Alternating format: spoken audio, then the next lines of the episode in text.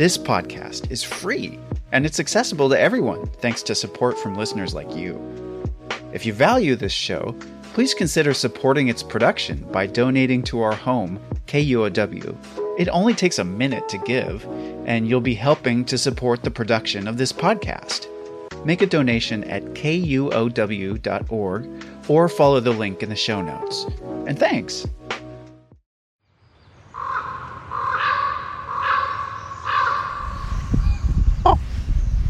I'm in Raven Heaven.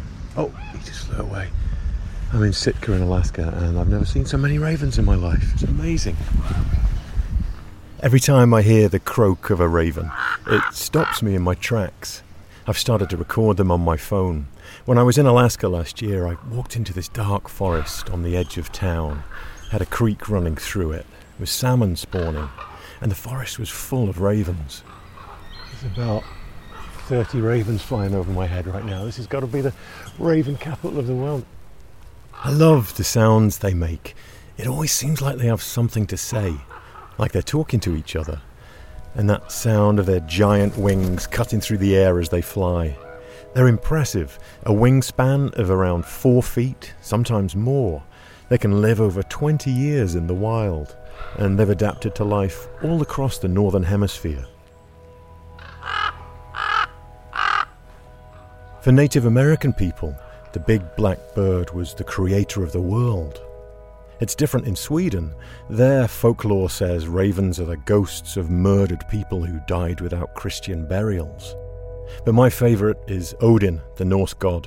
He had two ravens, and every day they flew the earth and came back to him, delivering news. They were his eyes, mind, and memory.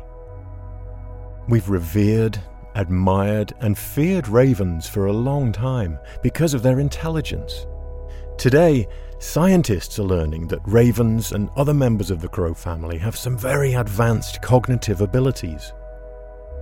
There's one thing I've learned about these birds it is to stop being surprised by them.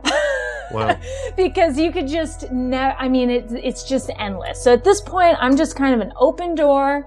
And if someone's like, hey, did you know ravens are better at calculus than you? I'd probably be like, okay, sure. That makes sense to me. uh, because it's just an endless parade of really fascinating behaviors. Their bird brain is something quite remarkable. It's capable of love, deceit, and even planning for the future. Stuff that rivals the great apes. So today, we're going to look at exactly what's going on between the ears of a raven and how this highly evolved brain helps them thrive. From KUOW in Seattle, I'm Chris Morgan. Welcome to the wild.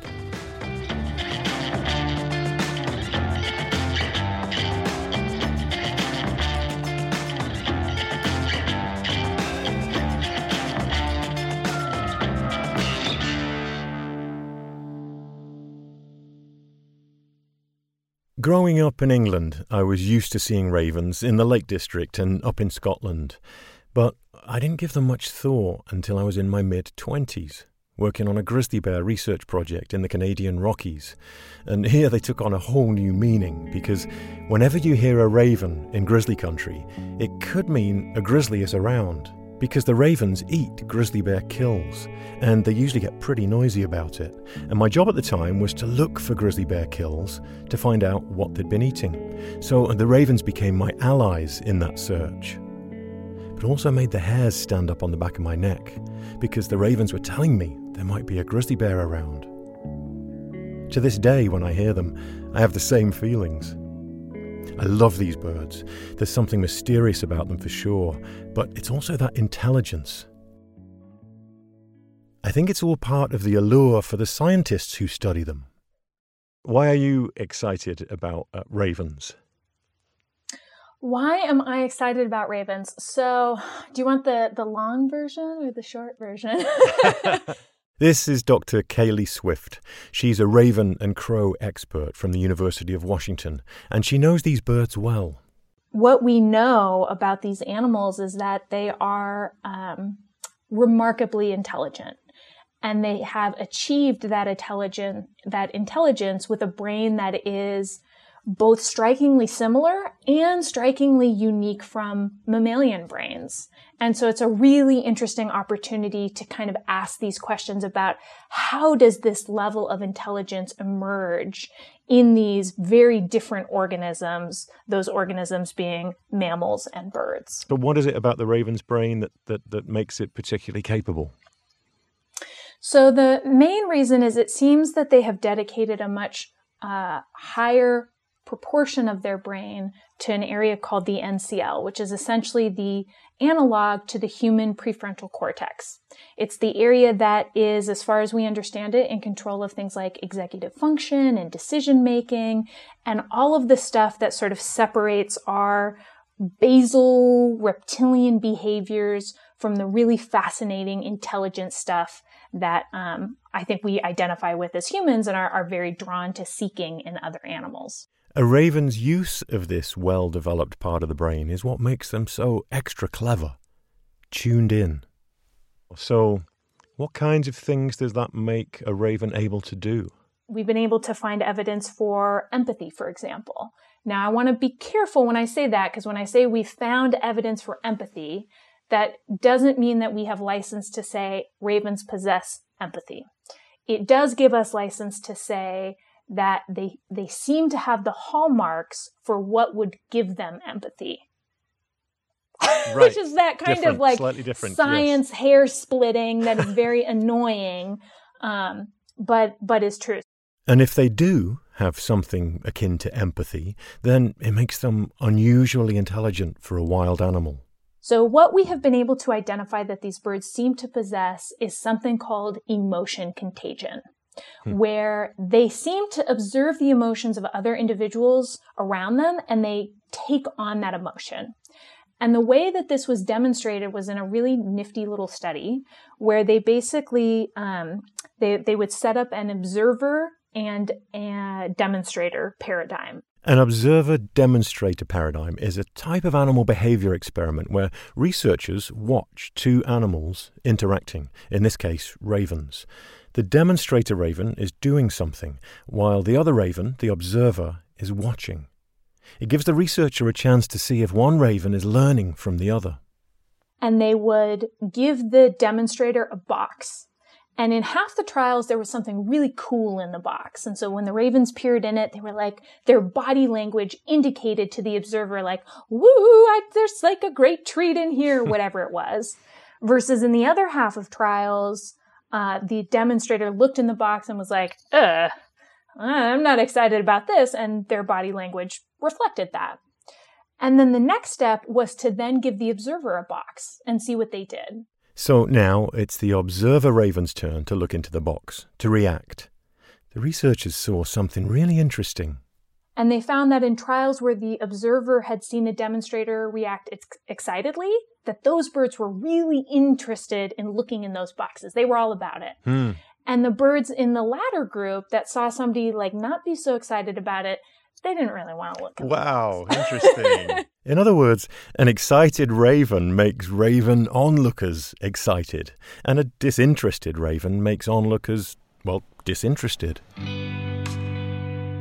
That kind of study gives pretty good evidence that they are paying attention to the, the emotions and the reactions of other animals around them and sort of taking those on when they're then put in similar situations. And that really is the foundation of empathy, right? It's our ability to go, my friend looks sad, and that that makes me sad, or that makes me happier, or whatever it is. These empathy traits are a good gauge of intelligence. They're even known to comfort each other when one raven consoles another that's been in a fight or some stressful situation. But science didn't always view these birds as intelligent at all. In fact, early researchers thought that ravens and all birds were just the opposite. We, as Western scientists, approached the natural world in this very anthropocentric way, right? Where, where humans were the, the top tier of evolution. And because birds are evolutionarily very distinct from mammals, we figured, well, they, they can't be like us, right? They can't be as smart as us. That would be hugely insulting. When it comes to evolution, ravens have been separate from primates for at least 252 million years. They look nothing like us or other primates, very little in common, but interestingly, they have similar intellectual abilities. Like their intelligence has evolved alongside primates, including humans, in a kind of a parallel bird world. Take their brain. The actual physical structure of a raven's brain is quite different from our mammal brain. So, for example, um, I think when most listeners, you know, if I if I ask them to close their eyes and picture a brain, they picture this very squishy, wrinkly uh, organ, right? Bird brains are actually entirely flat. They're hmm. smooth. They don't have those kinds of ridges. Scientists misunderstood that difference. They assumed that a bird's flat brain surface meant lack of intelligence. And so it was kind of that combo of just honestly uh, hubris and then a lack of imagination for the fact that um, nature can put things together in a wide variety of ways, sometimes to the same um, outcome. These brains were built differently, evolved differently. Their brains are also, um, they're not layered the way mammalian brains are.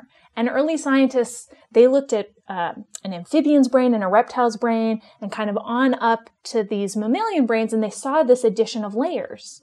And they thought, okay, well that, that must be what gives humans and primates our unique intelligence is we have these layered brains, right? And they're big. A raven's brain, on the other hand, is literally the size of a walnut. But the ratio between the size of a raven's brain and its body is one of the largest of any bird in the world. This brain to body mass ratio is what makes them so smart, even without all the layers in the brain. You can kind of think of it a little bit. The analogy I, I really have appreciated is like a Mac and a PC, right? Those are very different computers. They can do, they can execute a lot of the same stuff, but the way they do it is a, is, you know, pretty different in some important ways. They're clearly such such smart birds. Does the does the phrase bird brain upset you? It doesn't, uh, and not because it's not inaccurate, which uh, for these particular birds it absolutely is, um, but because it does provide me, and this is why I'm so um, popular at cocktail parties, uh, it does provide me that moment that we we all crave to go. Well, actually, right. let me tell you, right. and I live for that moment. So it's an open door. it's great.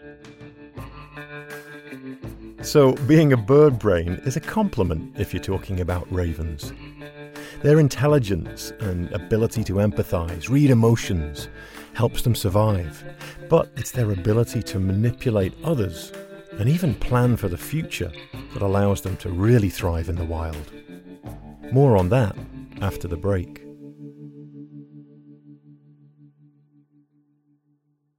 At Soundside, we bring you news and conversation rooted in the Pacific Northwest.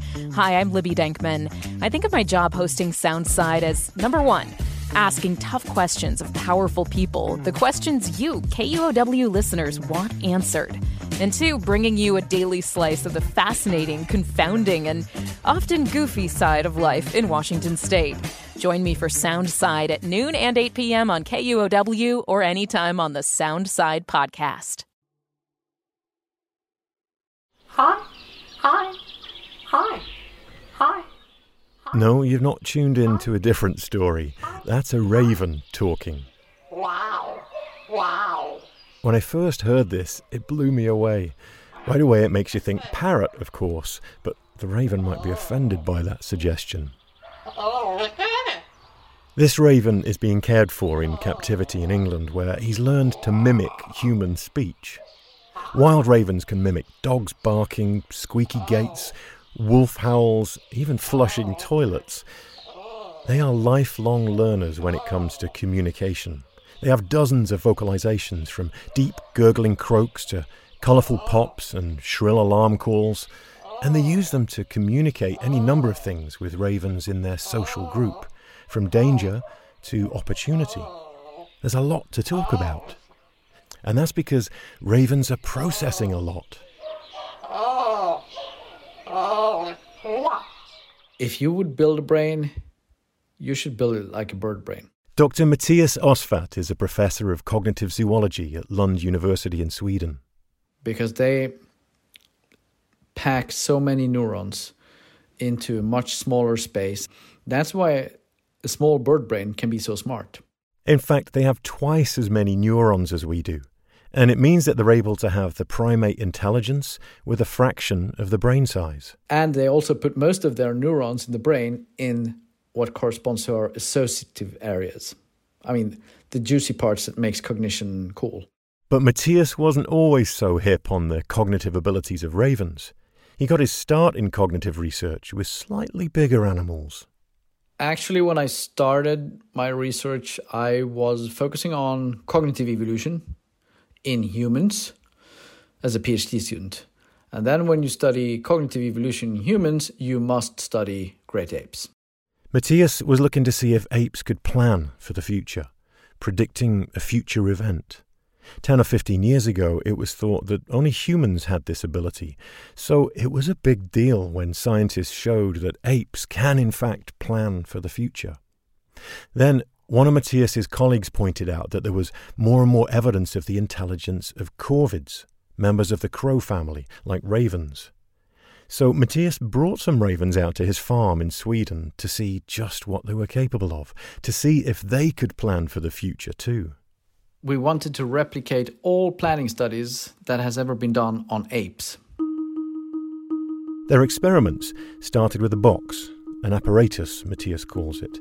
The box has a plastic tube coming out the top, and when a raven drops a rock down the tube, it opens a door on the side of the box which releases a tasty food reward for the raven. We showed them once how to drop the stone, and they all got it immediately. The ravens were using the rock as a tool. That was the easy bit. So, next, to see if the ravens could plan for the future, Mathias took the box away and instead presented the ravens with a tray full of tempting options.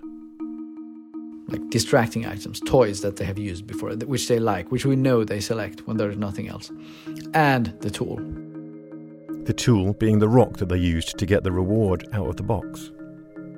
What do they select? Well, they select the tool most often, and then they keep it they sometimes cache it, they carry it around, and then the apparatus gets installed in a different area and they can see it then. If they have kept the tool, they can use it.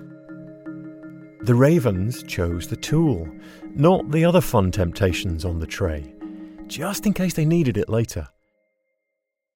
Then, 15 minutes later, the researchers put the box, the apparatus, back in with the bird, and sure enough, the raven used the rock he'd kept dropped it into the tube, and got the nice food reward.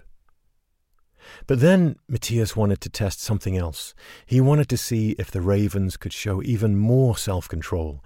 So he presented them with the same tray of options as before, with the toys and the stone. But this time he included a small food treat among the options, a food treat that was smaller than the reward treat in the box that the ravens had experienced. And it's a forced choice. What do you take? And very few animals are particularly good at this. Even a lot of humans are not so good with this. But they were really good. They were uh, at level or better than apes in selecting the future oriented tool. So saying no to the immediate reward.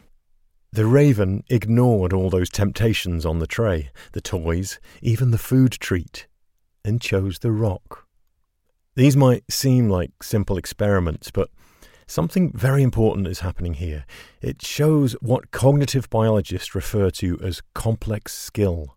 When several different cognitive abilities interact with each other to produce a result or an action, the ability to future plan, like the raven with the rock, is a complex skill. So, for example, you have to understand means, or you have you need some kind of means end reasoning. This tool goes to that apparatus. You need to have self-control. You need to have a certain type of long-term memory, and all these have to work together to make this happen. So, probably a lot of animals have many of these parts, but connecting them might be more difficult. This ability brought ravens into a very elite group of intelligent creatures alongside humans and apes. In the wild, it's foresight and planning like this that can increase your odds of survival, especially if it's coupled with an ability to manipulate others. One of the studies that really brought that to light for me is in looking at how truly uh, political, you know, House of Cards level um, schemy these birds are. Ravens live in very hierarchical societies, and like in all hierarchical groups, those at the top want to stay at the top, and they want to keep those on the bottom on the bottom. And the way that ravens do that is dominant pairs will very carefully watch individuals around them. And if they've identified two individuals as potentially being competitors and they see those two individuals coming together to interact and potentially bond with one another, they will physically, that dominant pair will physically get in there and disrupt that bridge building Mm. because they don't want that, that, um, coalition to be a future, uh, you know, source of competition to them. And that's just like a level of like sneaky politics. Yes, talk about cocktail parties, right? You know, and yeah. playing either Cupid or the anti Cupid, right? That's Exactly. bird politics. With calculated planning like that, it does seem as if ravens enjoy a human like range of emotions and experiences that can get you ahead in the world. But what's curious, though, paradoxical, is that ravens, these super smart birds, are shy of anything new, often to the point of being afraid of it. There's a name for it neophobic. Place a strange new object in front of a raven, and you'll get a surprising reaction. Whoa. What is that? I don't want to go near that. Why are you trying to kill me? and you're at first you're like, well, what? Like, how can somebody be successful, particularly, you know, ravens and crows that live in urban environments, which are constantly changing, right? Constantly uh, experiencing new objects on the landscape or, or whatever it is. Like, how can those possibly go hand in hand?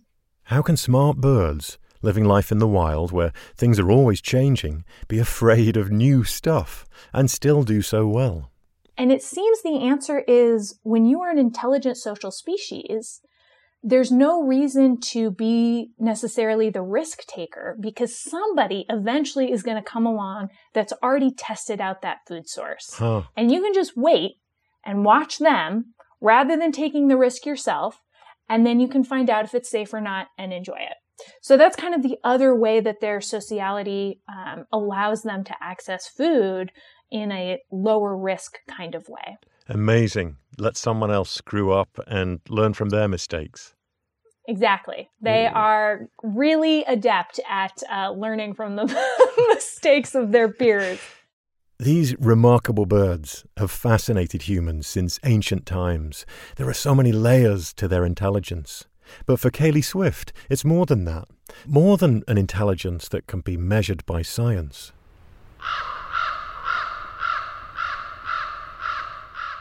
And for me, I think part of that appreciation comes from the fact that when I study these birds, I know that they're studying me back. And that's an incredibly special feeling. It's really unique in the natural world to feel very acutely watched by another kind of organism and, and paid attention to. And I think for folks that feed crows or ravens and have formed those bonds with these wild animals, um, they can really attest to, to that really special feeling of what it means to be recognized. They do seem to be watching us. I always feel it too. This clever presence whenever a raven flies over me in the forest. So I think we're going to find out in the future a lot more about the amazing emotional intelligence of these birds, their understanding of the world around them. I, I mean, I think just sort of the, we're going to climb up that ladder of appreciating these birds as essentially flying primates. Flying primates. I'm not sure how the ravens would feel about that. Part of me thinks they're way ahead of us.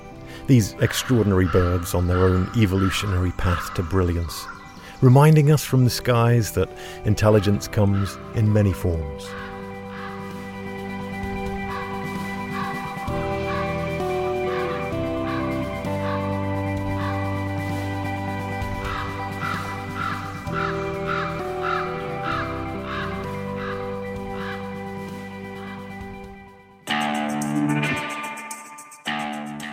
The wild is inspired not just by nature, but by people who work in it, love it, protect it. We have more information on our website, thewildpod.org. Be sure to check out our Instagram at thewildpod, and you can find me at Chris Morgan Wildlife.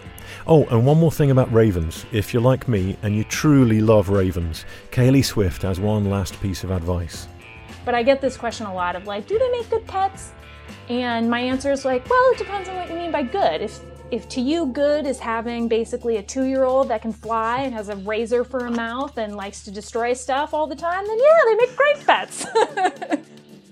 A very special thank you for their kind financial support to Rose Letwin, Jill and Scott Walker, Ellen Ferguson, Anna Kimball, John Taylor, Mark and Rebecca Wilkins, Bob Yellerlees, and Paul Lister.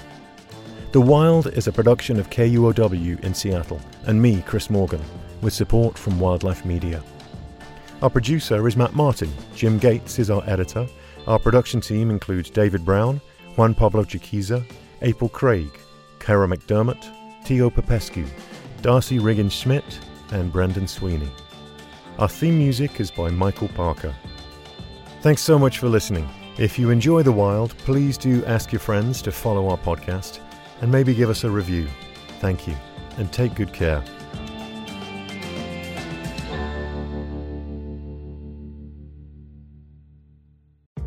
Hey, my name's Claire McGrain, and I'm a producer for Seattle Now, KUOW's local news podcast. There is a lot happening in our region, and it's a lot of work to keep track of it all. We'll get you caught up on the latest news and take a deep dive into something happening around the city, all in under 15 minutes. Get a morning walk in or grab a cup of coffee and start your day with us. Learn something new and connect with our city by searching for Seattle Now wherever you get your podcasts.